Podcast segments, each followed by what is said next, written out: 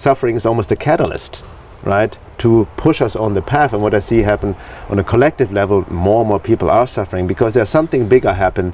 Let's talk from the spiritual perspective.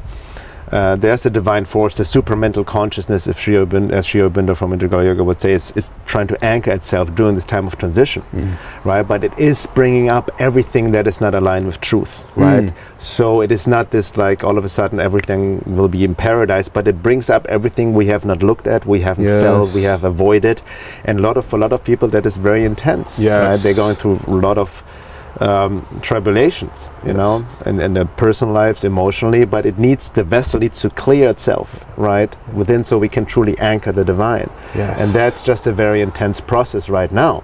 And and I see what's happening in the world. It's it's it's over and over. The same people get distracted by the shadows on the wall. They're influenced by forces or occult forces they have no awareness of. They they fall into this divide and conquer trap.